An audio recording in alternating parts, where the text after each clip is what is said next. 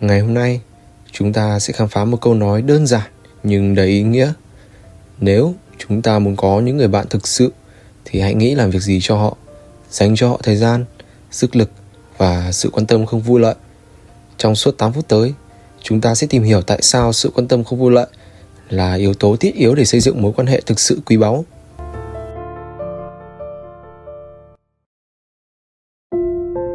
Khi người trẻ ngẫm Xin chào, chúng mình là những người trẻ. Chúng mình ở đây để đem lại những giá trị tích cực cho các bạn trẻ. Hãy đồng hành cùng chúng mình nha.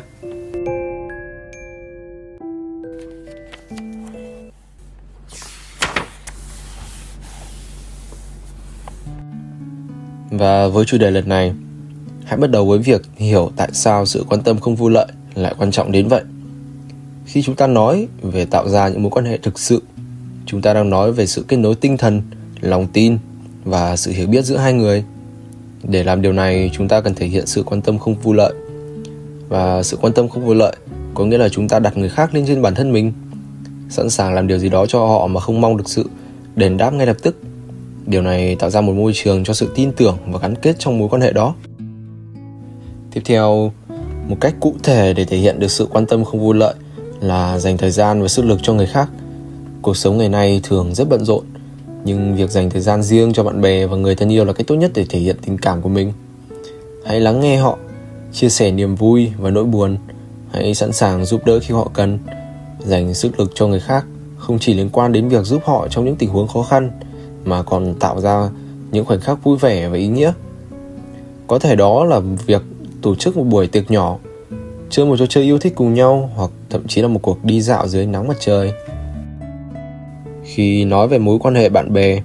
Sự quan tâm không vui lợi có thể biến một người bạn thông thường trở thành một người bạn thực sự.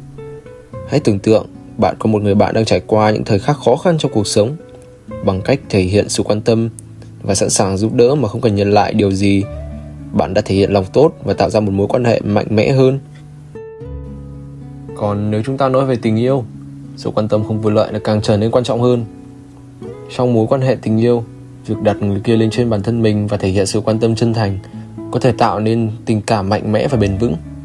Hãy tưởng tượng bạn đã yêu một người và họ đang trải qua những khó khăn trong cuộc đời. Bằng cách bạn ở bên họ, lắng nghe họ, chia sẻ nỗi lo âu và yêu họ hết lòng, bạn đang xây dựng một nền tảng tình yêu chắc chắn và đáng tin cậy. Như vậy câu nói, nếu chúng ta muốn có những người bạn thực sự thì hãy nghĩ làm việc gì đó cho họ dành cho họ thời gian, sức lực và sự quan tâm vô lợi trong cuốn đắc nhân tâm của nhà văn Dale Carnegie thực sự nói lên ý nghĩa của sự quan tâm không vụ lợi trong xây dựng các mối quan hệ. Khi chúng ta thể hiện tình cảm của mình thông qua những hành động và sự quan tâm chân thành, chúng ta không chỉ tạo ra những mối quan hệ thực sự quý báu mà còn làm cho cuộc sống trở nên đáng sống hơn. Hãy nhớ rằng để nhận được tình yêu và sự quan tâm, chúng ta cũng cần trao đi nó. Cảm ơn bạn đã lắng nghe. Hãy thử áp dụng sự quan tâm không vui lợi vào cuộc sống của bạn để xem các mối quan hệ của bạn có trở nên mạnh mẽ cũng như có ý nghĩa hơn. Chúng ta sẽ gặp lại ở trong các tập podcast tiếp theo.